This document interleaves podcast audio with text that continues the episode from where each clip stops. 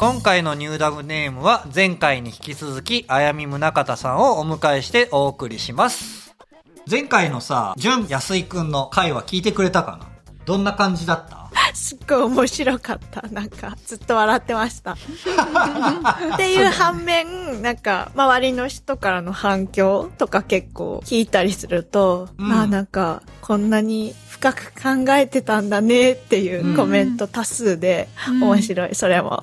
へー私の友人の間ではもう純安いはかなり人気急上昇。うん。はいや、みたいな。おめでとうございます。作品知ってたけどどんな人柄かわからないって言ってる人もいるし、あとこれであの、気になってみましたって言ってくれた人もいるし、うんうんうん。全くさ、クリエーションとかやってるジャンルじゃない人たちうんからの意見が結構大きくて、で、なんかあの、どんな物事考えたりとか、普段インスピレーションを受けてやっていくのかなとか、作品を作っていくのかなとか、そういう話ってなかなか、あの、周りにお友達とかいないと、あの、聞いたりできないから、ね、お友達いてもさ、うん。こうやって聞いたことない話がいっぱいあったりするから、そういうのがすごい面白いってう。いうんフィードバックもらえたかうな。ん。なんかあと、なんだろう。結構、こういう仕事に関係ない友達も聞いてくれてたりするけど、思ったよりすごい話し方とか会話が身近に感じられて、うんなんかすごい聞きやすかったって。えで、なんか昔の友達に連絡したくなったっていう感想をもらったりとかして、で、それでなんかあの、ラジオのこと、こんなラジオ見つけたんだよみたいな宣伝してくれたリスナーさんもいて、ダイレクトメッセージいただいたんだけど、なんかそんなことも、うんこのラジオをきっかけにうん前の自分の友達とつながってみたいなこともあったみたいで、よかったなとうん思って。うん、ねえ。素敵。うん。そう。素敵な第素敵な第一回第一回放送ねもう完全に純安井さんのおかげで。そう、本当に。ありがたい。助けられた助かります。私たちも知らない話結構あったあ。本当に？うーん。え、なかった？結構。いや、いっぱいあるよね。いっぱい。あ、あるよね。うん あったあった。うんどこでそんなインプットしてたんだっていうね。あと、まず潔癖症だったんだ。全然わかんないでしょ。真逆なんですよ、今だって。ま、いや、真逆とは言わないよ。真真逆とは言わないけど、うんそういうところあるけど、うん別になんかそういうのが見えるっていう感じでもないし。うんうんうんうんだってさ、なんかパリでホームパーティーやってもさ、みんななんか物作ってきましたとかいう人がいたりとかさ、なんかうんこういうのやってきましたっていう人もいるけどさ、うんジュン君の場合大体さ、あの中華街のさ、ベルビル行ってさ、餃子買ってきましたみたいな。ああ、私と同じだね。私もそうそそんな感じ。う、なんか肉まん買ってきましたみたいな。なんかあのーね、なんかそういう感じだったから、結構フフランクっていうか、な感じだったからね。いいうん、そうそう。ちょっと印象違うかなって。出会う前だしね。そうそうそうそう。ううんん。ね面白かった。ジュン君にもいろいろ話してもらったけど、作品を作っていく上で、うんインスピレーション源っていうのはあるのかな？シーズナルなテーマは、毎回あの変わっていくのかなと思うんだけど、根底にあるさ、例えば、ミューズだったりとか、影響を受けた人とかさ、あの、普段の生活からこういうことを気にかけてて、それを作品に落とし込んでるとか、作品に対する姿勢みたいなのがちょっと聞けたら嬉しいなと思ってます。ミューズは二人いて、うん一、人はティナチャウっていう資生堂のモデルでやってたり日本で活躍してたモデルさんで、その後ニューヨーク行って、まあバスキアとかアンディ・ウォーホルとかと同じ世代で、うん。まあみんなのミューズだったんですけど、ね。やっぱその頃ってエイズが流行って、うん。みんなその死と隣り合わせで生きていくみたいなその自伝を読んで、うん。ティナの。で、うん。ティナのその華やかな生活にも憧れたし、社交界だったり、うん。そのファッションセンスとか、そのヘルムト・ニュートンに写真を撮ってもらったっていうエピソードだったりも、なんかすごくキラキラしてるような感じがして、まずそのすごく綺麗だし、うん。ティナもずっとショートカットだったから、私も髪、うん。こういうスタイルに憧れあて、ー髪ずっと短いとか、そういうのも、うん。ファッションも憧れたし、で、彼女はなんかそのクリスタルジュエリーをその自分がエイズだって知ってからそのクリスタルジュエリーを作ることでその生活を豊かにしていくっていうことがそこに書いてあって、その中にそのクリスタルに穴を開けずに、その竹細工でその包み込むようにしてうん。ジュエリーにするっていうエピソードだったり写真とかが載っていて、なんて素敵なんだと思って、そのクリスタルにその、まあ思いを寄せている感じも、その時はなんか不思議に思ったりとかしたけど、自分も大人になってみて、なんかクリスタル綺麗だなとか、が、やっぱこれに穴を開けるとちょっと違うよねっていうのはすごく通ずるものがあって、そこからなんかクリスタル、あやみジュエリーのクリスタルといえば、その深淵で穴を開けずに作るっていうのは、うんそこから影響を受けて今やっているスタイルっていうのはあります。あと一人、うん宮沢賢治がすごく好きで。あへえ、面白い。うん。なんかやっぱ小さい頃から宮沢賢治の世界ってなんか結構ファンタジーだったりって思う人はいるかもしれないけど、結構自然に入ってくるストーリー。一番好きなのがその農民芸術公用っていう話があるんだけど、なんかその詩とかにすごく影響を受けて、なんかその、当たり前のものを結構尊いって思う気持ちとかって結構普通にあることで、まあその尊いものから結構インスピレーションを受けるっていうことがすごく多い。うん例えばその生命だったり、うん植物だったり、太陽が普通に上がって沈んでいくそういう過程だったりもすごく尊いなっていうのはすごく感じていて、なんかそういうシーンをもうちょっとジュエリーに活かしたらどうなるのかなとかっていうのはすごくいつも思いながら作ってます。うん。なんかさ、前にさ、聞いたけどさ、あの、毎日のルーティーンでさ、うん日の出日の入りを観察。観察日記にあすごいねという噂を聞いてるけど。うん。それも、そう。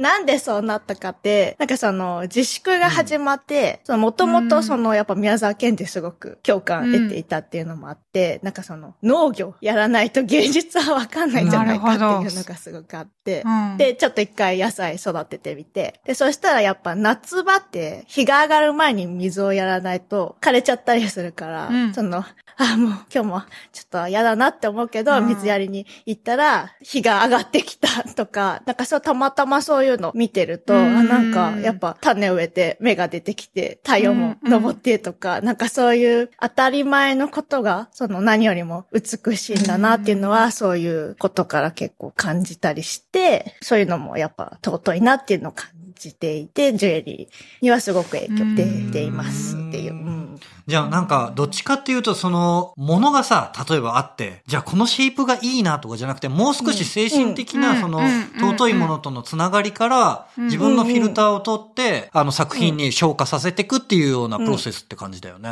聞いて。もうまさにそうです。うん形もやっぱこだわりはすごくあるけど、やっぱ何を作るかとか、あ今こういうものに興味あるから、こういうストーリーでやってみようかなっていうのは、うんそういうとこから得た経験だったり、見たものだったりが結構多い。うん。うん、うん、うん、うん。そっか。じゃあもう完全にさ、あれだよね。自分のフィルターがあやみジュエリーになってるうん。もちろんなんかあやみジュエリーってさ、ブランドにもさ、自分の名前が書いてあるけどさ、ななんか本当、にこのデザイナーさんでしか表現できない表現がうん。そこに入っているっていうことになってくるってことだよね。面白いな。あやみちゃんのだってその生活をさ、うん。朝うんもう早く起きてさ、うん。日の出を見ながらさ、その、あの、植物っていうか、その、野菜を育てるってことをしないと、あのデザイ地味っ。ていう 生活。ちょっと今おしゃれに言っちゃったけど、実際ちょっと地味なんじゃないか。そっかそっか。でもなんかそういうなんかさ、あの、尊いインスピレーションっていうか感じて、どのようにさ、それを次の段階に、うん。自分のフィルターを通して、ものにする、その間のうんうんプロセスっていうか、そこでどういうようなことを行ってるのかなって、もしかしたらそれはあの、テクニカルな話になっちゃうのかもしれないけど、そこのところも聞きたいな。なんかそのリサーチ、インスピレーションを作品にしていく、その間の、家庭の部家庭みたいな。分ね。うん。うんうん。やっぱなんか、絵日記みたいな感覚で、結構、デッサンっていうほどでも、ものもないけど、書くようにはしていて、うんうんうん。それで出てきた、その、まあ、フォルムっていうのかな、そういう、やっぱすごく小さいものなので、うん。ちょっとの違いで結構形が変わってきてしまうものがジュエリーだと思っていうん。なて、やっぱ10個書いて、うん。10個違うと、あ、この中で一番いいのこれだよね、みたいになるような世界で、本当のちょっとの差うん。が影響してくるから、もうそれに近づけるような、いろんな形を出し続けるっていうのはしている。なるほどね。で、CAD を一切使わずに作っていて、うんすべて手作業で原型を作ってうん、ジュエリーにするっていうのにすごくこだわっているから、パソコン上で書くことってほとんどなくて、ちょっとパソコンから商品の写真を撮って絵っぽくするみたいなのはあるけど、パソコンから形を作るっていうのはほとんどなくて、手で描いた三面図から職人さんが手で原型を作ってくれてっていうので、まあ職人さんももうずっと同じ人が原型作ってくれたりしてて、やっぱそこって結構信頼関係とかで成り立っているとこだから、なんかそのキーワードを言うと通じちゃうことがあったりして、これは私もちょっと頑張らなきゃいけないところなのかなって思って、ちょっと甘えてしまっているっていう。あ あ、そっかそっかそっか。うん。いや、でも多分お互いにとってそれがなんかコラボレーションじゃない？うん、まさにコラボレーション。なんか、そういう関係をさ、築いて、うんあの、ものづくりできるようになったら、本当にあの、理想的な環境なんじゃないかなってすごい思う。まあ本当に何を作るにもってわけじゃないけど、私が知ってる限り洋服もジュエリーも多分一人じゃできないものだと思うから、本当にそうだよね。へえ、そっか、コンピューター使わないんだね。う。うんん。使ってなんかわかる気がする。なんか線がさ、すごくさ、あありきたりの言葉かもだけど、有機的だよね。すごい、なんか。かそれがすごく印象的で、どこまで行っても有機的だなと思って、うんなんか思って見てて。で、なんかそうでしょょうね。ちょっと聞きたかったことを言っちゃうと、なんかあのテクスチャーみたいなさ、なんかこう、パベ。なんかあれとかもすごうくん性を宿ってるかのような、なんかわかんないけど、ちょっとそういうこう印象を受けるし、面白いなと思って、うん。一貫してるっていうか、なんかそんな気がする。パベと言って、一つ一つ、うん。あの、タガネで柄をつけていくっていう、結構壮大な作業を行っている。えーそうだよえね。ーあの量だもんね。え、あれ一個一個こうちっちゃいの打ってるみたいなこう意味？一個一個打ってる。そうなんだ。だからだよね。そうだよね。それは生を受けてるよね。だって生を注いでるんだもんね、一個一個ね。うんで、職人さんもやっぱその、道具も命だから、何を使ってるかって本当に見せてくれなかったうり、ん企業秘密だ。私も見たことないし、すごいね。ううんんじゃあ、あの、デザイナーさんのさ、その、インプットを受けて、それでなんか、ある意味ブラックホールみたいなところで、その職人さんが何かを作ってきて、それで出てくるわけね。その、じゃあ、結局、あゆみちゃんのフィルターを通って出てきた言葉なり、デッサンなりが、その職人さんのフィルターを通して出てくるじゃん。人間ってさ、一緒にいてもさ、分かり得ないことがいっぱいあったりするけどさ、それがさ、まさにさ、クリエーションの段階でさ、行われてるってことだよね。すごい面白いね、そのコラボレーション。人の距離感が面白い。その、うんうんうんお互い尊重し合ってるからこそ、自分のフィルターを見せ合わないっていうか、そうね、うん確かに。そこはすごい面白いな。なんか、コラボレーションのあり方として。うん。うん。なんか技術の話じゃないっていうかさ。うんうんうんうんじゃあ、あのーこの前の SV999 のサラーラうん。ーさんだっけ、うんそうだね。の話をちょっと聞きたいなと思ってるんだけど。うん。今、サララーサという、その、シルバー、ジュエリーを世界初で新しい技術で生み出したっていうの、ものがサララーサなんですけど、まずなんでそれを作ろうと思ったかっていうエピソードがあって、うん。やっぱ、ピアスだったりそういうジュエリーでアレルギーに悩まされるっていう人がすごく多くて、私自身もすごくピアスがいつもなんか結構血だらけになるぐらい荒れちゃったりすることがあって、でもそれってやっぱその金属から影響があってアレルギーになってそういうことになっていて、うん結構みんな悩んでいるっていうことを知った時に、まあ同じような人たちがいて、なんとかできないかって、そのジュエリーをつけながらどうにかできないかっていうことを考えて、まあ純銀なんですけど注目したっていうのがあって、うん。純銀ってすごく柔らかい素材で、普通に、まあもちろん純銀でやってるジュエリーとかってあるんですけど、でもそれはその柔らかいことを前提に作っているジュエリーで、でも柔らかいと日常使いでは使いづらかったりするよねっていうので、まずそれをどうにかしなくてはならないっていうので、まあ職人さんとも先ほどお話ししたように、その信頼関係のある職人さんとまあ話し合いながらなんとかできないかっていうことの研究をずっと続けてきました。で、それである日突然ある加工をすることで、まあ表面をまあ今普通のシルバーってシルバー925って言って、その1000%のうちの925%シルバーで、あとはその違う金属を混ぜることによって強度を高くして作っているのがシルバー925っていう素材なんですけど、その925だったり、そのプラチナ900、まあプラチナと同じぐらいの価硬さにすることができたっていうのが一つのきっかけで、たまたまそのできたものが純銀なんで、シルバー925って銅が入ってることによって硬さを保っているから、まあ10円玉みたいな感じで茶色っぽいから、普通の純銀ってすごく白っぽくて、すごく輝くものなのに、それの輝きがちょっと銅を入れることで下がってしまう。くすんじゃう感じ。で、純銀のジュエリーがあれば、アレルギーも出ないし、輝きも綺麗だし、これ良くないっていうので、すごいよね。できたっていう。んそうだよね、うん最高だね、それ。突然ってさっき言ってたけど、突然なんか成功したみたいな感じだったの？いろいろ試した中でう、ん一個当てはまったっていう感じで。あそう。あ。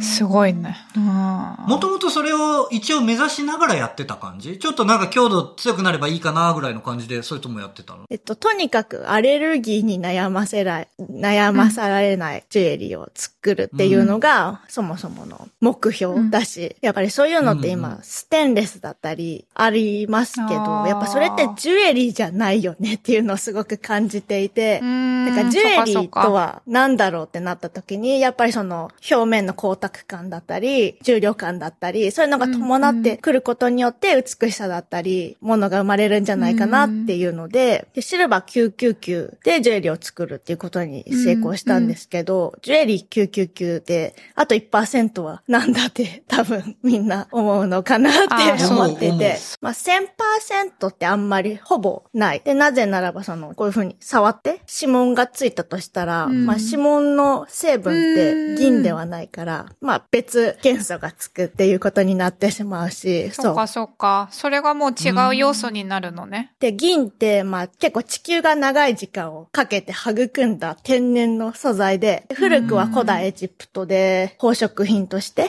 使われてたり、まあギリシャ、古代ギリシャとかでお金、ローマ帝国でお金とか使われてたり、江戸時代とかだと、その銀山、日本有名だったかと思うけど、まあそういうとこで取れたものだったりが結構もう混ざり合って今のシルバーになってるので、まあちょっと微量に違うものが混ざってるっていうのは、その当たり前のことで、でもシルバー999はピュアっていうもので、うんうんうんうんだったりするんですけど、で、これ、金属を硬くする方法って2パターンあって、え、聞きたい。なんだろう。一つは複数の金属を混ぜることで硬くする。なるほど。SV925 っていう方式だよね。うん925、うんそう。もう一つが二つ目。金属を、まあ、蘇生させて応用を発生させる方法。うん、あのね、ちょっと全然意味わかんない。金ど属ペンさせて ういう意味？どういう意味？教えて、それ。硬さっていうのはイコールうん応用。硬さイコール応用。で、挟むタイプのクリップって、まあ、つまむとギギギって開いて紙を固定できる。この方法は応用が発生してるっていうことを。うん そう。なるほど。あの、応用物理学とかの応あ、用とか、そうそうそうそうそう。そうです、そうです。で、金属の元素は一定の正しい形に戻ろうと常に力が発生していて、で、それを違う金属を混ぜると綺麗にそれが戻らなくなる。その戻らなくするという力が発生し続けている。これがシルバー925。だから硬い。軟化しない。うん。ああ、なるほどね。なるほどね。そっかあーなるほどね。お面白いね。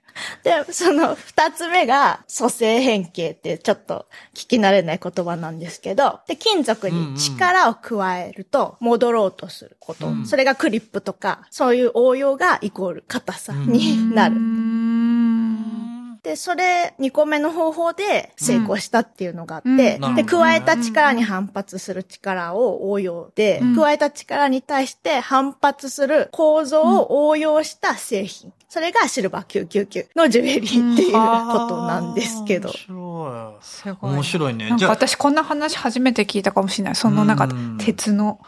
そのなんかそっかそっか。戻る力とかなんか全然知らなかったう。面白いね。なるほどね。で特殊な応用応用することで、その皮膜を形成することができて、それでシルバー925のレベルまで表面を硬くすることに成功したアクセサリー製作法。まあ、40ミクロンぐらいの皮膜です。すごい技術だね。はい。なるほどね。こんなに喋って大丈夫かっていうちょっとあのカンペが出てる。大丈夫です、大丈夫です。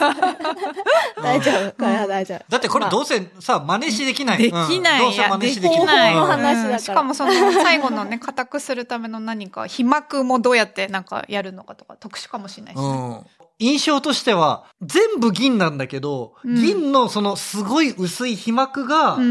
何かおかしいことになってるわけだよね。うんあの、そこだけ違うんだよ、多分。そう。そ完全にゲスだけど。そうね。で、中はもしかしたら柔らかいのかもしれない。あ、そうかもしれない、ね。だから元々のままなのかもしれないうんそうだね。なんで世界初かっていうのは、ここで、うんで、純銀はその蘇生兵器を加えても、自然に軟化するって言われていたものが、軟化しな変形を食い止められるってこと？普通はすぐ時間が経つと柔らかくなっちゃうんですけど、うん。それがもうずっと硬いままキープできる。多分他の業界の人たちだってさ、い何ろいろ考えてさうん、やってたと思うのに、このジュエリー業界から、うんこの技術がね、生まれたって。何か他の多分、確かに他の業界の人もこの技術取り入れたいはずだよ。絶対そうだよね。ん絶対ほ、うん他にもあれだね、特許の包囲網貼っといた方がいいね。お金の話ですあそうだよ、そうだよ。そんな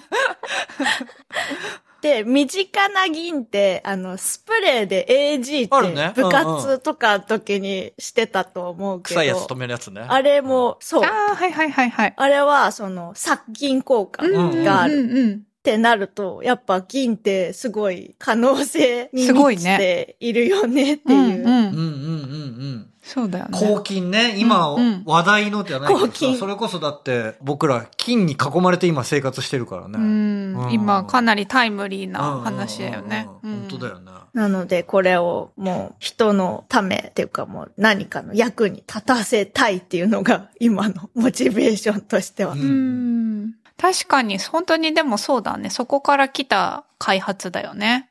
一番初めから聞いてるとわかるけどさ、なんかもう、あやみちゃんみたいな人が、うん。自分で夢を持ってフランスに行って、お菓子職人になろうと思ったのに、そこで、例えば小麦粉アレルギーになって、その夢を絶たれたりとか、あと、さっき言ってたように、ジュエリーが好きだけど、血を流しながら、ピアスをする人たち。身をもってね。そうそう、れね。身をもって感じてて、うん。それを、じゃあどういう形で人間のために、自分がなんか感じてる尊い経験みたいなのを通してさ、なんかあの、うんうん。形にしていけるかっていううん。のがあるから、なんか一貫してるよね、やってることがありがとうございね。ます素晴らしい。そうか、面白いね。今気になってることとか、あったらちょっと聞いてみたいなと思って。今というかもうしばらくずっとハマってることが一個あって、短歌の世界。短歌？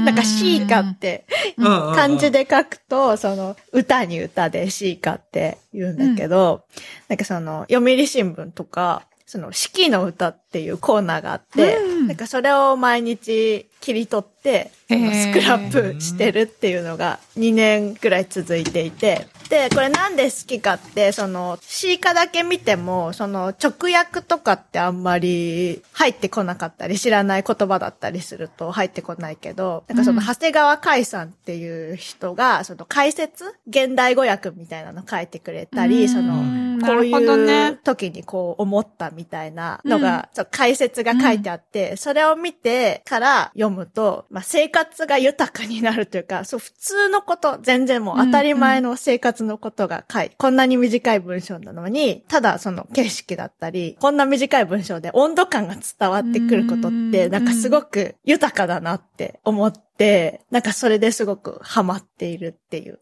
だから表現も、あ、こういう伝え方にすると、その季節感だったり、その温度だったり、なんかその肌触りだったりっていうのが感じ取れるんだって思うことが結構あったりして、へえ、面白い。なるほどね。そういうとこからじゃあちょっと表現の仕方みたいなのをすごい、なんか、なんか学ん学んでるっていうか研究してるっていうか感じてるってか感じなのかな？まさにその通りで、そのインスピレーションの話にも結構通じてくるのかなって思うんだけど、そう。正岡式とか特に好きで、よく読んでいるっていう、ちょっとまた地味な趣味、その1っていう。えー素敵だね。いやいやいやいやいや。うん。なんかこう、あの、お気に入りのなんか一句を紹介してもらうこと可能？正岡式の一句。あ、お願いします。うん心よき青葉の風や旅姿っていう句があって、これなんかもう木々の若葉が青葉へと移っていくその季節っていう。うんで、それに伴い風の感触も変わるっていう風の感触って？っ。ていうとか、なんかすごく。確かに風って感触違うよなって思うこととかすごく日々あるとうん思うけど、それがうん一句になっているってなんかすごく素敵だな、みたいなっ確かに。ていうのですごく好き。あやみジュエリーを作るには単価もやっぱりたしなめないとなかなかあの世界にはいけない。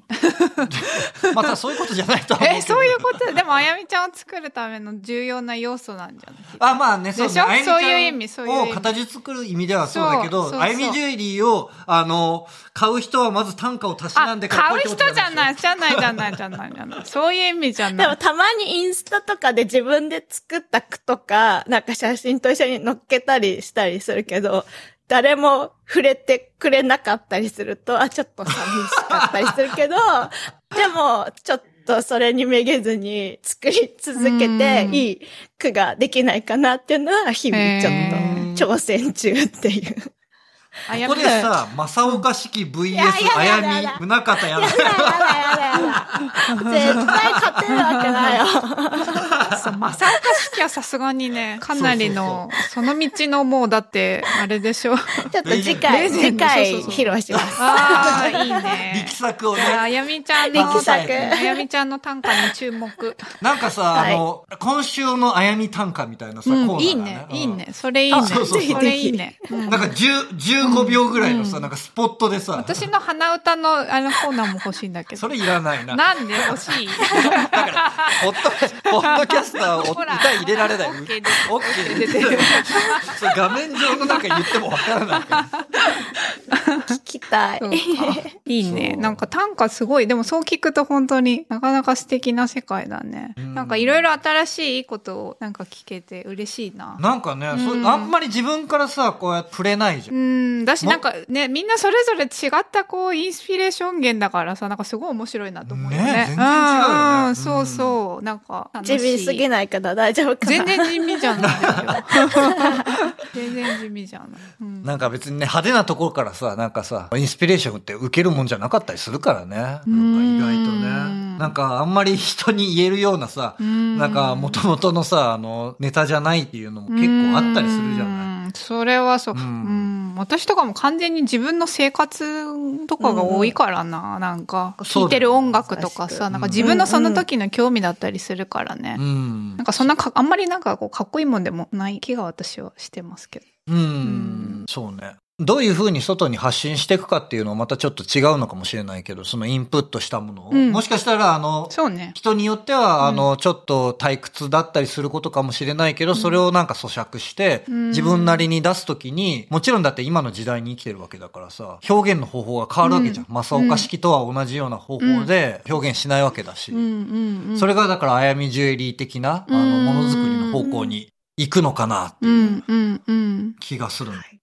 で、ここでさいい、うん。今の流れからなんだけど、うん。この正岡式から来てるのかはわからないんだけど、多分何かあやみちゃんの元々の趣味だったりとか、あの、気になってることから、あの、ジュエリーのデザインが来てるかなと思ってて、それで一つ気になってる、うん。あの、ジュエリーのデザインがあって、ドラゴン？わかんないけど、竜の爪みたいな形のもので、うん。クリスタルかな？なんか、うん。何なんだろう？これ多分クリスタル毎日つけて。る。そうそうそうそう。うん。あやみちゃん自身が毎日つけてるさ、あの、アクセサリーがあるんだけど、それのなんかデザインの由来みたいのをちょっと聞いてみたいなと思って、さっきこの、なんでこの話になったかっていうと、その、うん。うんさっきのティナうん。がさ、クリスタルをさ、使ってうん作品を作り出したって言ってたじゃん、エイズになった後に。うん。削らないで包み込むようなっていう風に言ってたっけ？そう。んだから彼女は、うんなんだろう、なんかアジアのさ、伝統的ななんかあの、納豆を包むみたいなさ、なんだ、うん竹細工で包むみたいな感じの竹さ、細工。なんか、おじいさんが竹細工職人だった。ああ、そうなんだ。うん。で、私のおじいさんも竹細工の伝統工芸士で。ええあ、ひいおじいさん。そうな。かった。そう、面白いね。そういうつながりがあるね。うんへえ。でそ、のクリスタルに影響を受けたって言って、自分がジュエリー始めてクリスタル使うジュエリーの第一弾が、その今話してくれたジュエリーで、第一弾だネックレスあ、そう第一なんだ弾、。クリスタルを初めて使ったっていう。そう。で、本当は恐竜に基づいたモチーフでうん、恐竜の手ていう話だったんだけど、いざ作ってみたら、もうみんながこれ、竜の手みたいだねとか、爪とかも言ってくれたりして、うん。で、なんでこれ、こうなっちゃったのかなって考えた時に、小さい頃ってあんまり綺麗とかそういう感情ってそれほどないと思うんだけど、うん。なんかそのお寺によく行く機会とかがあって、やっぱお寺に飾ってある絵ってやっぱその竜の絵とかあるかと思うけど、うんやっぱそういう絵画ってすごく目には見えないものだけど、すごく綺麗だなっていう印象がすごく今も強く残ってたり、未だに見てもすごい綺麗だなって思ったりして、で、うん。なんかそういう時の記憶だったりっていうのは、そういう、まあ、潜在的なものがあって、ちょっと酔っちゃったっていうのもしかしたらあるかもしれないなっていうのは自分で後から気づいたりして、うん。なんかそれに関してさ、ちょっと面白い話っていうか、個人的に関連してるような話があるんだけど、僕美術大学出身なんだけど、美術大学行くために、美術のさ、予備校に行ったわけ。うんうん。で、たねあの、そうそうそう。それで、あの、美術の予備校で、今まで絵描いたことなかったから、どんなものかなと思って体験入塾に行ったんだけど、その時に出されたお題が、石膏像を描く。あの、ギリシャ彫刻みたいなのとかさ、うんルーブル美術館とかに置いてありそうな、ああいう彫刻を描けっていうので、確かマルスかなんかだったと思うんだけど、それを描いた時に、6時間とかさ、集中してさ、その像と向き合ってるわけ。なんだけど、その時って、自分の目がないからなのか、それを顔と体が切れてるものとしか認識してなかったみたいで、6時間そんだけ集中してそれに臨んで、打ち込んで絵を描いたのに、うん出来上がった絵が自分の顔だったの。だって国籍も違うし、なんならもう、画体も違うし、うん。それこそ彫りが深かったりとかさ、うん。体がもっとがっちりしてたりとかさ、うん、する像だったのにさ、なんかもう自分の顔みたいになっちゃってんの。だから、その時って、いろいろ自分がもともと見て、見てきたとかさ、知ってるものを総動員して、どうにかしてそこにあるものを作らないといけないと思ってて、実際に目の前にあるものを見てんじゃなくて、自分の中にあったものを引っ張り出してきて、その中にどうにかしようとして、そのなんか間を埋めてるようなことになったんだなと思って。それがなんかあの、その、絵が下手くそだっていうことと、全然物見てないじゃんっていうところの、その、本質論のところもそうなんだけど、自分がどういう風に世界を見てて、それをどういう風に表現してるかっていうのが、ものすごく自分の世界だけで生きてたんだなっていう。あと、うん物事を自分の視点では見てたけど、客観的に物事を見たり、観察する目がなかったんだなっていうことに衝撃を受けて、うん。今までそれこそなんか進学校で一生懸命勉強してきた、なんかすごい狭い視野うん、をすごい取り払われたような気がしてて、その話を今何でしたかっていうと、あやみちゃんが多分もともとそうやって綺麗だなとか、自分の生活の中に小さい頃から入っていたものが、その自分の作品を初めて出すときに、恐竜をうん、モチーフにやろうと思った時に、多分恐竜っていうものより、竜とかの方が、竜って実在しないものだって言われてるけど、そっちの方うんが、あやみちゃん。んにとってはリアルだったっていうことがうん、すごい面白いなと思って。なるほどね。うんわ、かった、んそういうそういうふうに意味ね。うん感じたっていううんなんか、逆に、うん理由が分かった 確かにこの会話で、ケイ君が教えてくれた。読解できた。自分の顔やっぱりね、そうよね。うんいつも見てるから、その、あれよね、その別のものを見て描いてたものが、いつも一番見てて一番考えてる自分の顔になっちゃったっていうことでしょ？さっきのことは。うん、そうだ、うん技術的にはそういうこと。そういうことだよね。で、まあ、あやみちゃんのこのドラゴンの場合も、あの、恐竜っていうよりかは、竜とかドラゴンの方があやみちゃんにとってはすごくなんか、親近感があったじゃないけど、バックグラウンドにあったものだったってことでしょ？どっちも見たことないけど、イメージが多分、寄ってしまったっていうのはあるかな。うん。若い頃のミュージシャンって、うんなんか、うんすごい爆発的ななんかエネルギーがあるなって思うのは、なんかそういうところもあんのかなと思ってんの。うんあの、歌詞がなんか響いたりとか、だんだん上手くなってきた時に感じられることと、うんその若い時にしか出せなかったことって、うんうんもしかしたらこの石膏デッサンみたいなことなのかなってちょっと思ってたりする。うん。ん、なるほどね。自分の中からこう出るもので表現できてたものが、こうちょっとだんだんこう上手くなっちゃうと、いろんなところからこう影響とかこう勉強して、まあ上手いんだけど、なんかこう、あれよね知っち。ゃうと、みたいな。そうそうだようね。ん他の人と比べたら、あ、そんな大して変わってないかもなとか、うんなんかそれでいくと確かにそれはあるかもねう。んなんかその若さゆえっていうか、その自分だけの視点だった頃っていうか、その世界をまだ見てなかった、なんかあの、うん時の視点が、みんなの経験にも、とか、その時の同時代性とかにつながって、何か感動するものだったり、感じるものがあったりするのかなってちょっと思うなと。今のあやみちゃんの話だったり、僕の経験から思うことが、この前ちょっとあったんだよね。音楽聴いてて、うん。なんか、よくファーストアルバム、セカンドアルバムいいけど、サードとかが名盤とされてるけど、なんかちょっとなーうんとか、例えばなんか、レディオヘッドとか別にすごい好きってわけじゃなかったけど、初めの頃とかなんかすげえこう、暗い、暗いっていうか、うん。なんか、あのいいよねうん。暗さがいいよね暗さがいいんだけど、うんうんだんだんこう、ちょっとミュージシャンになってきちゃうちょっとおしゃれになってったね。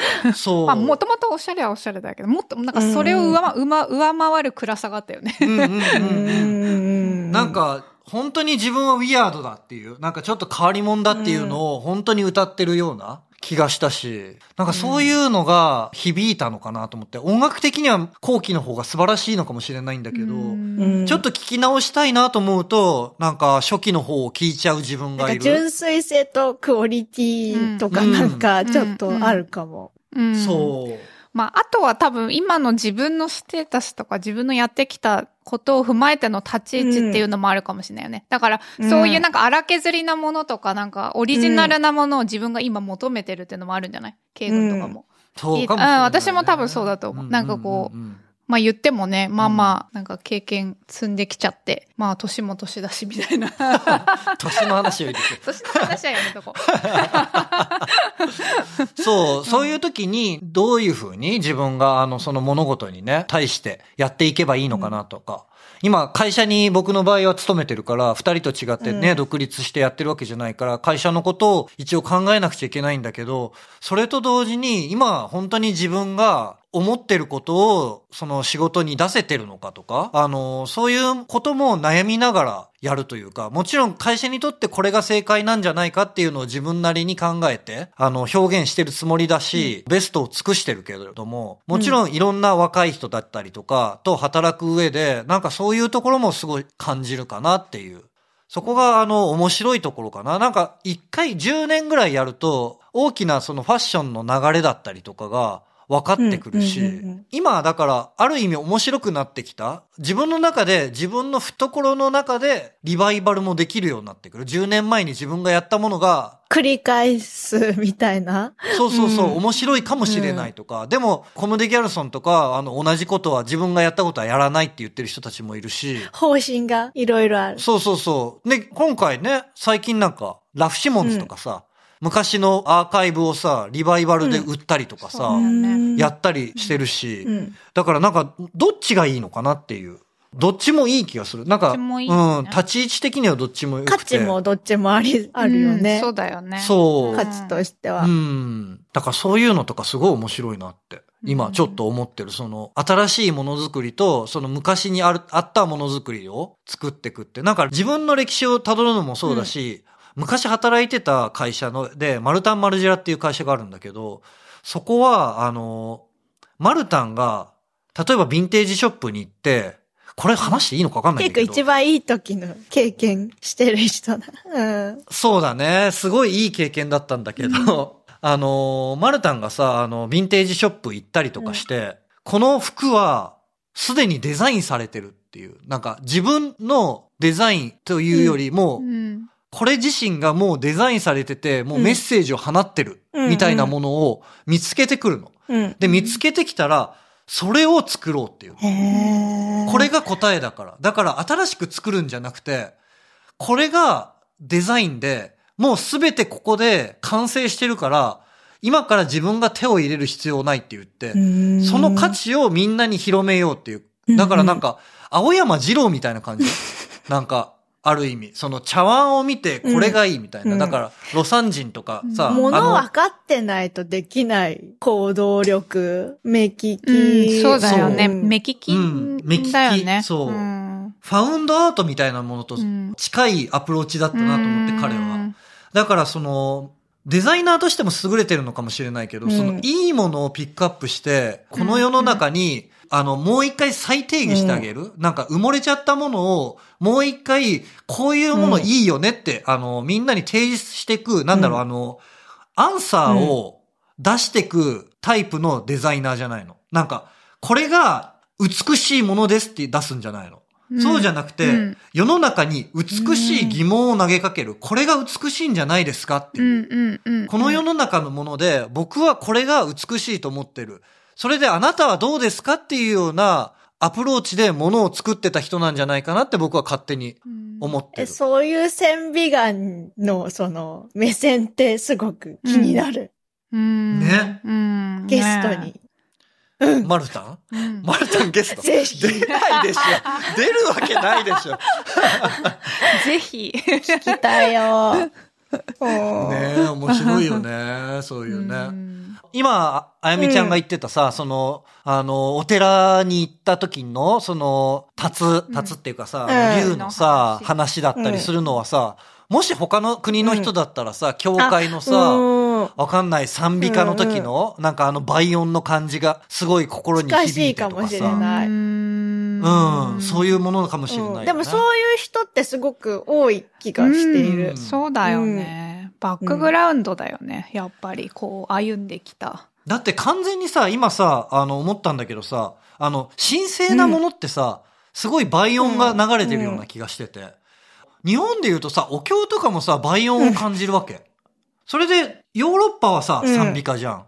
それでモンゴルとかはホーミーになるだろうし、で、なんかそれが、あの、現代、現代的っていうかさ、ポップなものになるとユーミンとかになると思うの。あと、ジョン・レノンもそうだよねジョン・レノンもそうだね。なんか二つの声が。カート・コバーンもそうらしい。うん。なんかミスチルの桜井さんとかもなんか二つ声が出てる気がするなんか、あれ、あの人もそうかもね。奥田民生もそうだね。ああ。まあ、やっぱ聞いててなんか心地いいっていうか、なんかこう、うんいつでも、いつも聞いていたいみたいな。慣れ親しんでいるしみたいなうん。うん。だからそういうところが多分いろんな国の人たちにあるんじゃないかなって。それでそれを神聖なものだったり、美しいものだったり、感じられる感性があるんじゃないかなってすごい思う。日本の場合はそれを木魚とかうん。空間で行うし、賛美歌とかの場合は、どんだけあの音がさ、響くかっていうさ、あのドーム構造を作ってさ、うん。やるわけじゃん。それであのうん。倍音をみんなにこううん。伝えていく。それで多分信者の人たちが神のことを思ったりとか、自分の人生と対峙する時間を持ったりとか、あの空間の中でしか立ち会われない体験をしたいがために毎週日曜日にあのうんミサに行くっていう。多分あれは、その信仰心だけじゃなくて、快楽に近いものがあったんじゃないかなって僕は思うんだよね。うん。なるほど。だからなんかこうやって続いていくのかなって宗教とかそういうもの。もうでも宗教で言ってんのかなっていう気もちょっとしないでもないなっていううん。気はしてます。なんかあります？質問。うん。質問あるよ。でも全然関係ない話だけど。どうぞ。いい？なんかあのー多分前にはん一緒にご飯食べた時も言ってたような気がするし、なんかインスタグラムとかでもいつも言ってるような気がするけど、なんか街づくりをしたいっていうのをさ、言ってて、それにすごい、どういうことなのかなって 興味があって。うんっていうのも、なんか私がなんか仲良くさせてもらってるデザイナーうんのパリに住んでる友達がいるんだけど、その人も、あの、旦那さんフランス人なんだけどさ、あの、街づくりがしたい。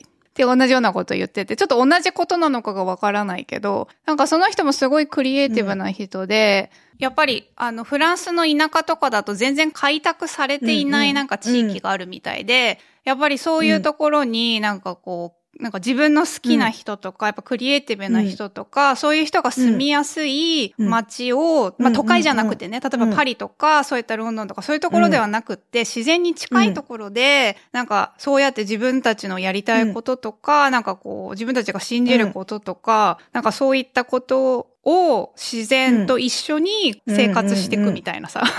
なんかそういうために街を作りたいって言ってる人がいて、それと同じかわからないんだけど、ど、どういうなんかことなのかなってすごいなって思って 聞いてたんだけど。私が今やりたいと思ってるのは、うん、そのビオトープっていうものがあって、うん、ビオトープって何なのかっていうと、うん、その、まず池があることによって、そのメダカだったり、まあ鳥だったり魚だったりがまずそこで生きれる。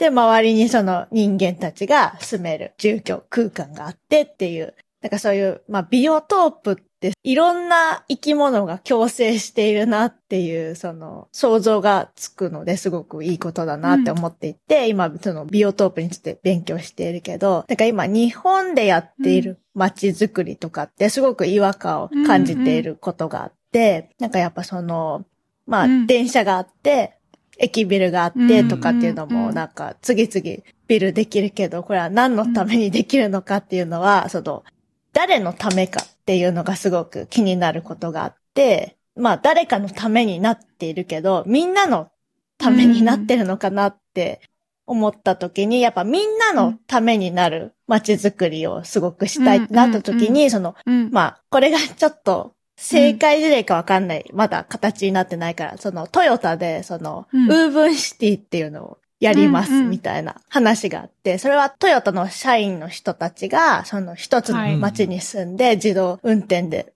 自動車が走って、そういう街を作りますっていう、そのトヨタの社長の人が発表して、で、それに違和感を感じなかったのって、やっぱそのトヨタの社員であるからこそそこに住むっていう、その資本的ななんかその理にかなっているっていうか、その、そう、つながりがある、そう。うん、つながりがね、資本でつながって。でもそれがもし自分が社員じゃなかった場合に、その資本関係っていうのが成り合わなくなってくる東京の街づくりとかって。うんうん、だからただここに大きい資本があって、物を作って、周りにこういうものが点々とできてきたとした場合に、果たしてそこに行くか、そこでいい経験ができるかってなった時にすごく折り合いつかないなってすごく違和感を感じていて、で、みんながその良くなるような街ってどんな街なんだろうっていうのを思った時に、すごくいろんな発想が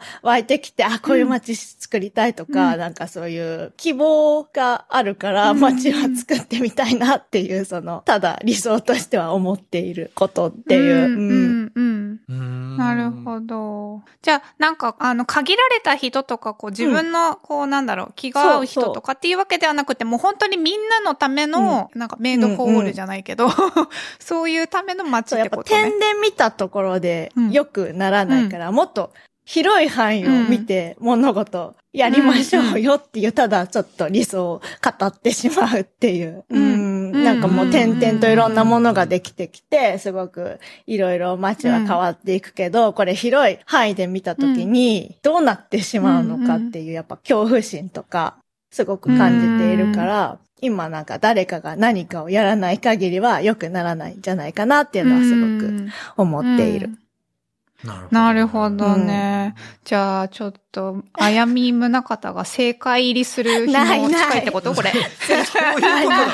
そういうことじゃないのでもこれいやいや、でも政治から別にさ、街づくりって行われなくたっていいわけでしょ、うん、その。どうやってやるの？正解からやらなかったら。いや、わかんないけど。あ、そう。うん、うんうん自治体に働きかけるとかそういうこと？うん。いや、俺に聞かれてもわからないけれども、もちろん。うん。でもさ、まず、まずはさ、理念の共有とかさ、うん、そこからじゃない？一番初めにさ、その、物事が始まるところに、行かなくちゃいけないっていうのはわかるけど、うん、この、あの、ニューダムネームもそうだけど、うん、なんか、みんなでこの、なんだろう、コラボレーションして、いい未来に向けて人類を進めていけるような活動できる、一緒にやっていける仲間を見つけたいっていう場にしたいっていう話で、ここもインターネット空間かもしれないけど、ある意味街を作るっていうか、そういうようなイメージで、ちょっと話を寄せればやってるような気もしてるのね。うん、だから、もしかしたらそうやって一緒にいいことを、いいことをやりたいじゃなくて、美しい街づくり、うんことづくりをやっていけるような人たちが少しずつ集まれば、その中でもしかしたら政治家の方も入ってくれるかもしれないし。そうそう。まあだからそうよね。その、いいろいろこうやって言っていくことで、あの、同じような考えの人とか、例えば、あやみちゃんだったり他のこれから出てくれる人が賛同してくれるような、こう、人がこう、どんどん集まってきたら、まあ、町、町ってか、そういう自治体とか町も動くかもしれないもんね。うんうんうん。そこに働きかけられる可能性もあるよね。そう。結局人がさ、うんあの、物事決めてるわけだから、でもその人が決めることによって、なんか地球環境が悪くなっちゃうこともあるし、もしかしたらそれを救うことになるかもしれないし、うん。まあ悪くしちゃったものだけどね。うんその中で、じゃあ僕らが何ができるかって言ったら、気づいてる人たちが集まって行動を起こしてって、その人たちの気持ちだったり、うん。理念だったりが、誰かのためになるっていうことだったら、うん少しずつ賛同してくれる人たちが増えてくるんじゃないかなと思ってるの。なんかそれはファッションとかの業界だけでもそうだと思うし、もしかして今はね、ファッションはそんなに面白くないとかさ、もう別に洋服とか興味ないよとか言う人もいるけど、洋服に興味ない人でも洋服を着てる人間には興味あるだろうし、うんその人たちとどうつながるかっていう時のなんかメディウムみたいなものに洋服はなるかもしれないしね。だからあの、僕らはもしかしてその一部のことしかできないかもしれないけど、一緒に何か物事をやっていく時のコラボレーターがもしかしたらもっと力を持ってる人だったりとか、建築家の人かもしれないし、デンティストかもしれないし、うん。そういう人たちがいい社会にしていこうっていうふうに思ってくれる人たちがいて、それでいつもそういう話をできなかったっていう人たちが集まれるような場所があれば、まず議論の場所が生まれるし、そうなったら、もしかしたら、ゆくゆくは街のようにうん。なっていくんじゃないかなとは思ってる。うん町おこしも人がどう行動するかで考えるっていう、そのうん一個作ってもすごく環境がいいところにすごいナイスな宿泊施設作ったところで、その人たちがどこに行動するかで、行動範囲も一緒に作ることが、うんやっぱ町おこしっていうか、その町を活性化させることだっていうのがすごく響いてる。うん。うん、うん、うん。そうだよね。だから、そうだんね。確かにね。その一つのものとかこととか何かこう、池の中に投げた石の波紋みたいに、もちろん始める人は必要だけど、それがね、波みたいにしていくには、多分いろんな人たちが関わってきてう、ん。持続的にやらなくちゃいけないから、なんかその時にわーって興味あってやって、あの、やらなくなるとかだと、なかなかね、難しいかなと思って。多分物作るのもさ、意外と忍耐の仕事でさ、なかなか進まないけどさ、そ。それをなんか粘り強くやって、うんみんな作ってると思うんだようね。ん。ものを作る人だったりしても。やってるうん人はみんなそうだよね。そうそううん。スポーツ選手だってそうだよね。うんやっぱりあんだけさ、あの、毎日さ、ストイックに、うんストイックにやってきてさ、うんうんやっとそれで結果が出るか出ないかっていう話うん。だし、でも、そのやってる過程にみんなもうすでに共感してるし、うん感動してるんだよね。うん。でもそれこそあやみちゃんの毎日も本当に習慣のルーティーンがさ、だってさ、毎朝さ、日を昇るのとか沈むの見て、毎朝野菜育てて、で、短歌を集めて、風を感じて。風を感じて、風の感触を感じて、で、手でこう、あの、ジュエリーをね、こうデザイン、デッサンしていってっていうことだから、だから近代的なことももっとしたい。興味ある。そうだよね。ちょっとずつだからさ、うん。なんかこういうところでね、うん。話せたのも機会だし、うん。なんかいろんな人たちがこれからゲストにも出てくれるだろうし、このあのニューダブの輪が広がってって、みんながいい世界になるようなことができたらいいなと思ってます。そうね。うん。うん。あゆみちゃんの最近の活動だったりとか、新しいプロジェクトのなんか宣伝というか、みんなにあの、シェアしてもらえるような情報があったらちょっと聞きたいなと思ってるんですけれども。はい。今、その新しいシルバーでブランドを立ち上げを進行しています。おー もうこれは完全に新しいブランドっていうことでいいのかな？ブランドです。新しいブランド。うんおー。お披露目はいつ？3月に、3月を予定しています。3月なんだ。いいね。楽しみだね。いいもうあとちょっとだね。今その準備をしているところで。うんうんうん。これはさっきあの話してくれたあの、場を作るじゃないけど、そういうなんか人とのつながりとか、そういうところにもやっぱりつながってくるようなことなのかな、ジュエリーを通してやっぱそ。の、新しいコミュニケーションをどう取っていくかっていうのはすごく今考えていて、発信をすることってすごく大事だなとか、人とのつながりだったりっていうのもそうだし、それをつけてくれて、そのどう感じてもらえるかとか、それをつけるために何をきっかけとしてするのかっていう、なんかその、そういう場もちょっと広げていきたいなと思っていて、でもうんニューダブネームも ぜひコーナー参加とかもしてもらいたいなっていうのはすごく思ってます。すごい面白いじゃん。コラボレーション。その、あゆみちゃんの新しいブランドのコラボレーション。えあ、ついに始まりましたね、これ。やったやったやった。結構早い段階にね、早速コラボレーションのしなんかもなんかか企画をいただけごいいいやて。つもらった。ねえ。してます。これ楽しみだはいね。うんやっぱ人の声ってすごく今みんな聞きたいうし、ん参考にする一番のものだったりするから、そういう声を、まあ、うん伝えるのか、伝えてもらうのかとか、まあどっちの立場もあるけど、なんかそういうのでうんもっといろんな人に伝えて、伝わっていければいいかなっていうのはすごく感じてます。はい。うんそうだよね。楽しみだね。あとちょっとだもんね。うん。急がないと。うん。え、どんなブランドかっていうのは、ちょっとまだ、あれかな？聞いちゃいけないのかな？もうやっぱりその、シルバーいろんな可能性あるっていうのは、すごくいろんな人に感じてもらいたいし、伝えていきたいっていうのがあって、やっぱピュアなもの、どういうふうに今後活かされていくのかっていうのも、ちょっと体現していけたらいいなって思っていて、うん。うんやっぱ還元だったり強制だったり、なんかそういうのを、うんその大切に作っていきたいブランドを今作っているっていうところです。ううんん。なるほど。もうある意味でもさ、それ田中にも通じるっていうかさ、田中なんかあの長いさ、うん。長く先を見てっていうかさ、その今すぐっていうことじゃなくて、人とのつながりもさ、なんかちょっとうん、長いっていうか、うん。あの、ブランドコンセプトにあるけど、100年うん。続く服作り、うん、そうね、うん。そんなことを目指してやってます。うん。なんかそういうのにもさ、通じるし、今ね、こういうようなものづくりの考え方が面白いなっていうか、その、今はさ、ものはあるじゃない、うん世の中にすごいいっぱいあるから、ファッションデザイナー、例えば僕だとすると、服ものすごい持ってるわけ。やっぱりリサーチで買ったりもするし、好きで着ることもあるし、今でも好きで着るよりもしかしたら、あの、リサーチで買うことが多いかなとかちょっと思ってきたりするんだけど、あと自分がね、デザインしたやつとかを着ようかなとか思うけど、それなんか自分がデザインしたやつ着ようかなって思うのも意外とここ最近の話で。えーそうなんだ。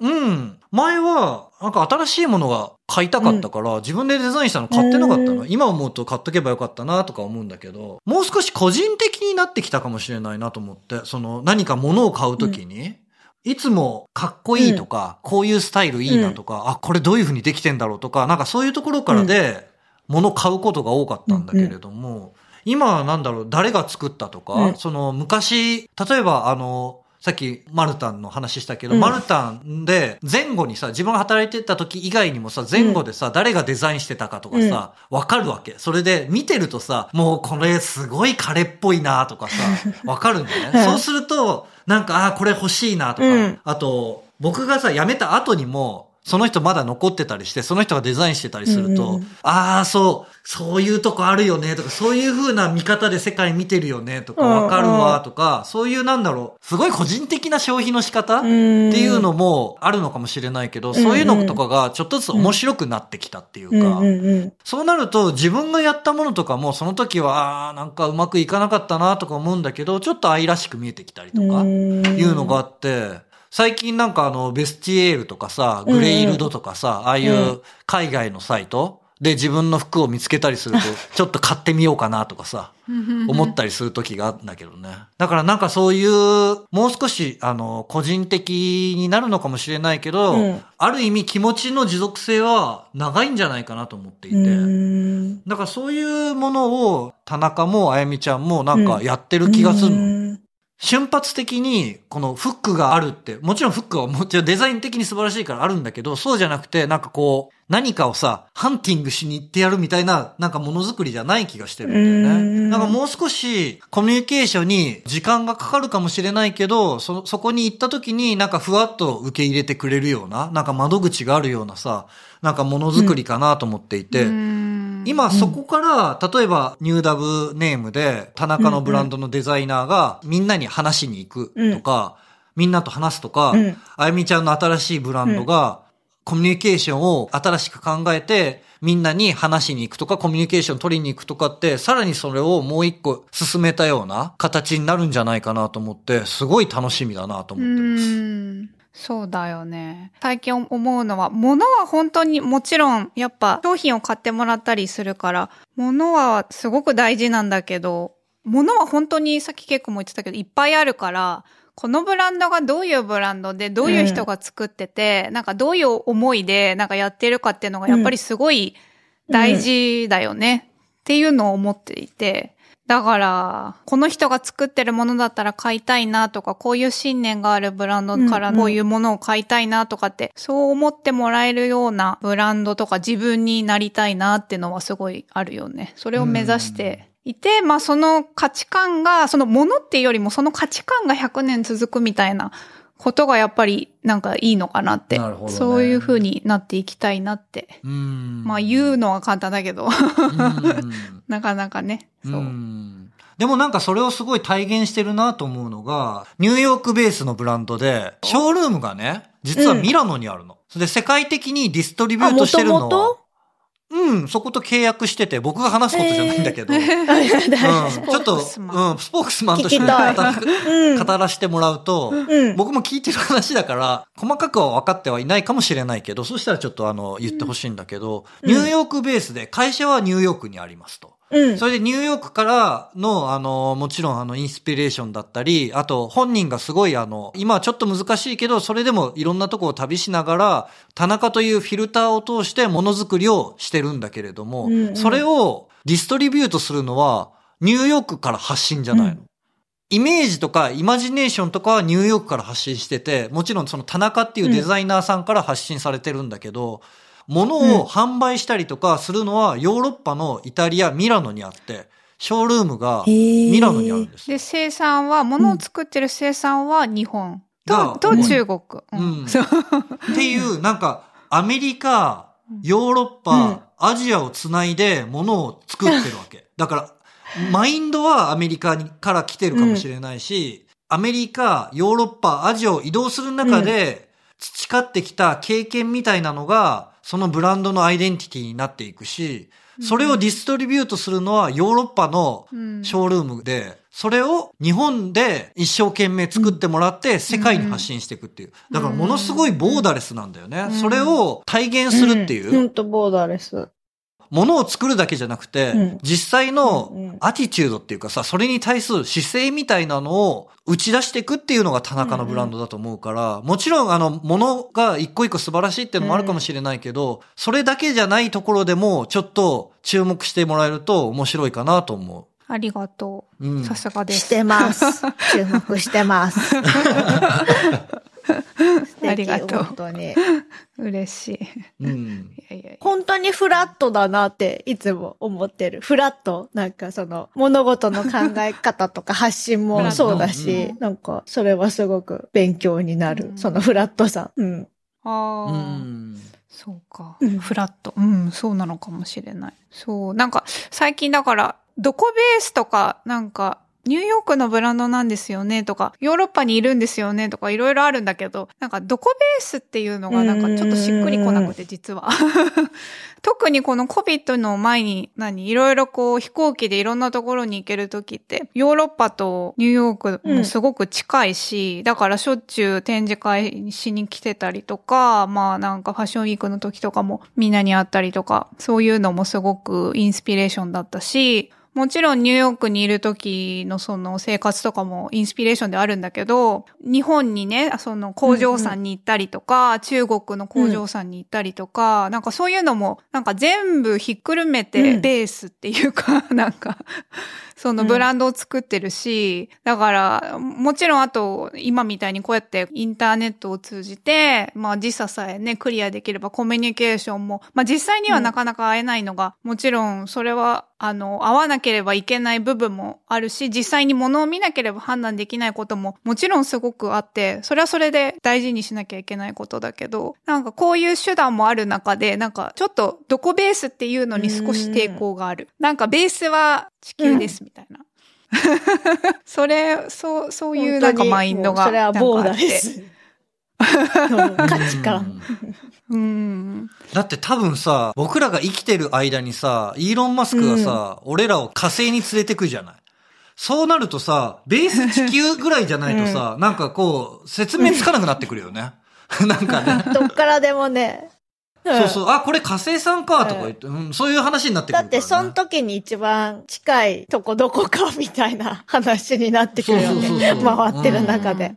うん。そうそうそう。そうね、うんそう。だからまあ作るのももちろんそうだけど、だから買ってもらう人にとってみても、多分日本だけで探すと多分すごく私の作ってるようなのって結構女の子からしたら男っぽいから、着れない抵抗がある人もきっといっぱいいるだろううしん、でもそれを世界中探してみたら、ね、ちょっとずつのお客さんでも世界中の国の人に届けられたら、なんかそれってやっぱりかなりたくさんの人に喜んでもらえることになるし、そういう意味でも、あんまりこう、どこのその国だけに向けてとか発信するっていうのも、なんかちょっとナンセンスなのかなっていうか、まあ私にとってはなんだけど、多分特になんかそんなことを考えてるんですよね。うん。うん。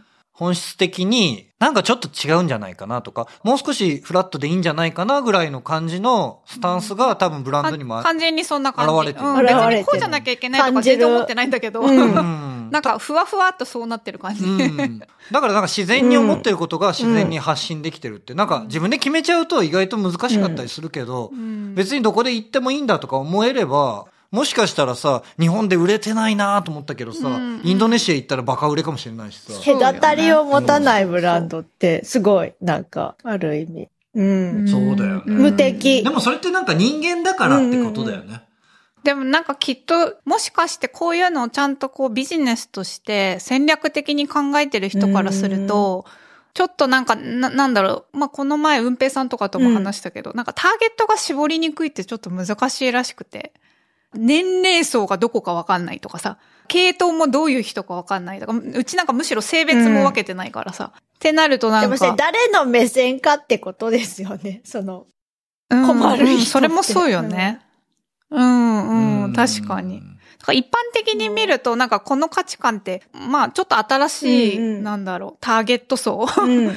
なのかもしれないってちょっと思ってるけど。誰でまあもってことですもんね。そう、誰でも、ううんん、よく言われるんだよね、なんか難しいって。絞る必要はないんじゃないそうかな。か、ありがとう。んなんか、みんな優しいから、なんかこれでいいのかなと思っちゃうんだけど。優しさではなく、良いと思います。でもなんか、面白い。それなんかさ、友達とかとさ、うん。の距離感の取り方がさ、うん。いろんな人がいるのと同じな気がしてて、例えばさ、私は私らしくいて、それで自分の好きな友達と繋がりたいって人もいれば、付き合った彼氏ごとにいつもスタイル変える女の子もいたりするわけじゃん。でもどっちも幸せを感じてると思うの。確かに、それとだから同じなんじゃないかなと思う確かね。両方のやり方が成立するかもね。うん。だって、人に染まるのだってさ、結構いいいいことだったりするじゃん。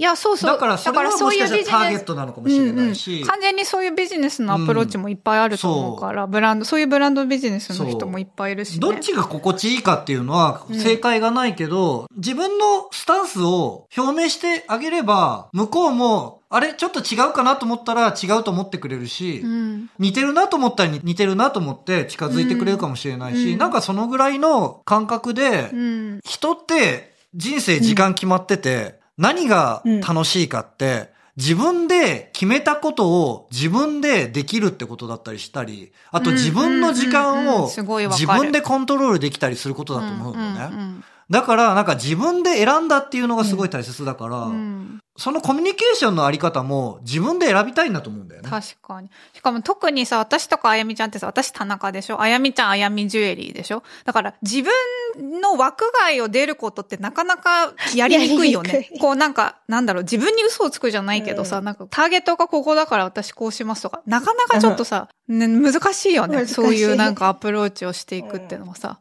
だから、そう、そうなんですよ。うんうんうんうんはい なるほどね。うん会社で働いて初めて知る辛さ。あ、そうだよね。あー今まさにね、それをちょっと考えてて、他の、うんそう、なんか、例えば他に仕事してたら、そうそうそうはいけないなとかあるなとかあるよね。うんそこ主張したことで誰も別にハッピーにならないみたいな。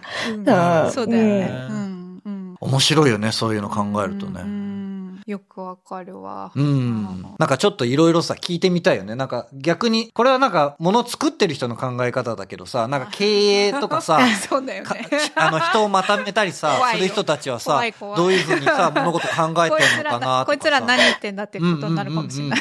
そういうのとかもちょっと聞いてみたいなってちょっと思うけど。うんえーと、じゃあ今日はもう長い時間ありがとうございました。すごい面白かったね、話ね。本当に。うんありがとうございました。かまたさ、この、つさっき話してたコラボレーションの話。うん3月にローンチされうるんブランドとコラボレーションとかできるの楽しみだよねね。え、すごい嬉しい。ねあーこれ音声でっていうお願いしかますやったーなんか、インスタグラムとか？音声でも、映像でも、全部、もうクラブハウスもね、いろんな可能性あり。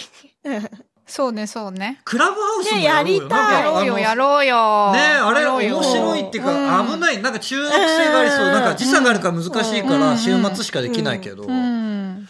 なんかあれも面白そうだから、なんかこう、うまくコラボレーションしてやれたらいいなと思って。うんうんこうやって録音されないからさ、うんうん変なこと言ってもいいじゃん。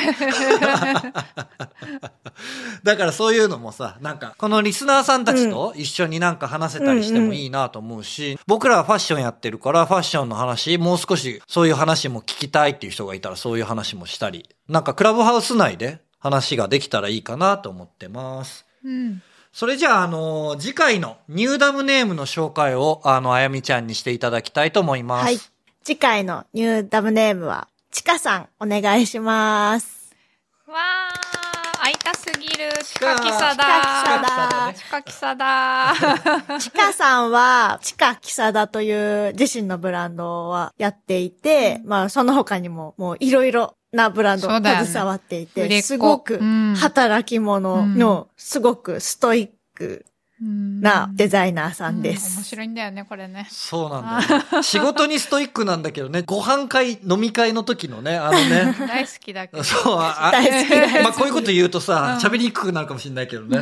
会いたいし、次回のゲストだし。そうだよね。もう、そう、僕らもさ、実はこ、つい最近、あの、ちかちゃんと、あとあの、うん長尾よしみっていう、あの、うんよしみちゃん。そう、んファッションバイヤーだよね。うん。あともう、彼女自身がもうさ、ファッション番長っていうか、おしゃれでうね、ん、ねおしゃれ、見て、いつも見てます。見てるよ。うんうんなんか、つい見ちゃうよね。この間、この間急にね、なんか、 FaceTime かかってきてね。そう、それで全員で繋いうんで、そうそうそうそう。あ、の、話してて、その時、ちょうど、よしみんと、あの、ちかちゃんと、が一緒にいて、それでこっちも、あの、一気にね、話したんだよね。うんそれ面白かったよね。急にね、ん電話かかってきたんだけど。そうそう。あ、そしたら、よしみも出てもらおうか、ちかちゃん。ぜひぜひ、そうねうん、出てもらおお願いしてみます。一緒に聞きたい。うん。今度はだからさ、初めてのファッションデザイナー、ファッションバイヤー、うんだから、うんもうスタイリングとかもできちゃう、自分のね、企画もやってるよね、うん趣味はね。うん。まあ、僕らなんかより全然インフルエンス力があるからね。そうだねそう。面白い話になるんじゃないかなと思って。うん。それいいね。そうね。なんか、ういつもこう何か作る人だけじゃない人も一緒に話すっていうのはいいかもしれない。うん。うん彼女自身すごいクリエイティブなマインド持ってるし、うん。もうなんだってさ、ちかちゃん、うん同業者で、フうん。ァッションの話一切したことないからね。そう、ちょっとぐらい、聞いたちょっことないとぐらい話し。てくれるかシな。ャイなんだと思うんだよね。シャイなんだよね。うんなんかね、あの人ね。聞きたい。うん。なんかシャイなんだか赤裸々なんだかわかんない。そうなの、そうそうそうそう。間が一切なくてね。だ作品に込めるか、ノミニケーションで赤裸々なのか。そうね。でも本当にあの、トーコレのランウェイ、ケイ君と一緒に、だってもうすごく感動した。あれよかったね。あ、そうなんだ。うんノラが着てたさ、あのさ、ピンクピンクのドレス。あれよかったよね。やっぱ、ちかちゃんならではのそのバレエインスピレーションとかも結構聞いてみたいところではあって。ねいいよねうんぜひうんお願いします。うん、うん、うん。聞いてみようね。お願いしてみよう。そう、あとなんか、あの、よ、よしみちゃん、よしみちゃんもすごいなんか彼女やっぱり影響力がある人で、うんうんうんなんか結構田中のことも友達とかに話してくれてて、うんうんうん彼女がちょっと言ってくれるとさ、すごい反応があって、説得力が。すごいよね。説得力があるよね。おしゃれだからね。うん本人がすごいさ。うんそうだ。あとなんか最近なんか自分のお家までさ、公開してさ、えーライフスタイルをすごいなんかポストしてたりとかするけど、うんうんうん身の回りのものがなんかこうすべておしゃれみたいな。そうそうそう どうなってるんだみたいな。そうそうその辺の話も聞いてみたい。聞きたい。あやみちゃんのじゃあ、あの、新しいブランドのウェブサイトだったり、インスタグラムだったりが公表されたら、あの、こちらの番組また、あの、紹介させていただきたいと思うので、あの、あやみちゃんの今後の活動もフォローしていってもらえたら嬉しいなと思います。今の時点でやってるインスタグラムとかってあるのかな？今、個人のインスタグラムがあって、うん。あやみ MNKT っていうアカウントをやってるので、ぜひフォローお願いします。はいお。願いします。情報はインスタグラムとかフェイスブック、ツイッターで、はい、うんアップします。チェックしてくだうん、さい。そこにも URL を載せとくので、そこからあの飛べるようにしておくので、そこでチェックしてもらったらね、いいよね。ではでは、今日は長い時間ありがとうございました。ありがとうございいました。ありがとうございました。ます。ね、楽しかったね。もっと喋りたいまたじゃあ本当に、うん、また、またやりたいよね。もう少し雑談会とかね。うん。そうそうそう。じゃあまたコラボレーションうんの時に、そうねぜひぜひ。お願いしまますうん、やりましょう。うんではでは、今日はありがとう。ありがとうございましたまたねはい、バイバイ。それから、ニューダブネームはインスタグラム、ツイッター、フェイスブックを始めたのでフォローお願いします。アカウント名はニューダブネーム、アルファベットで NEW、WWNAME です。ハッシュタグ、ニューダブネーム、またはカタカナでニューダブをつけて番組への質問、感想などいただけたら嬉しいです。次回も聞いてね。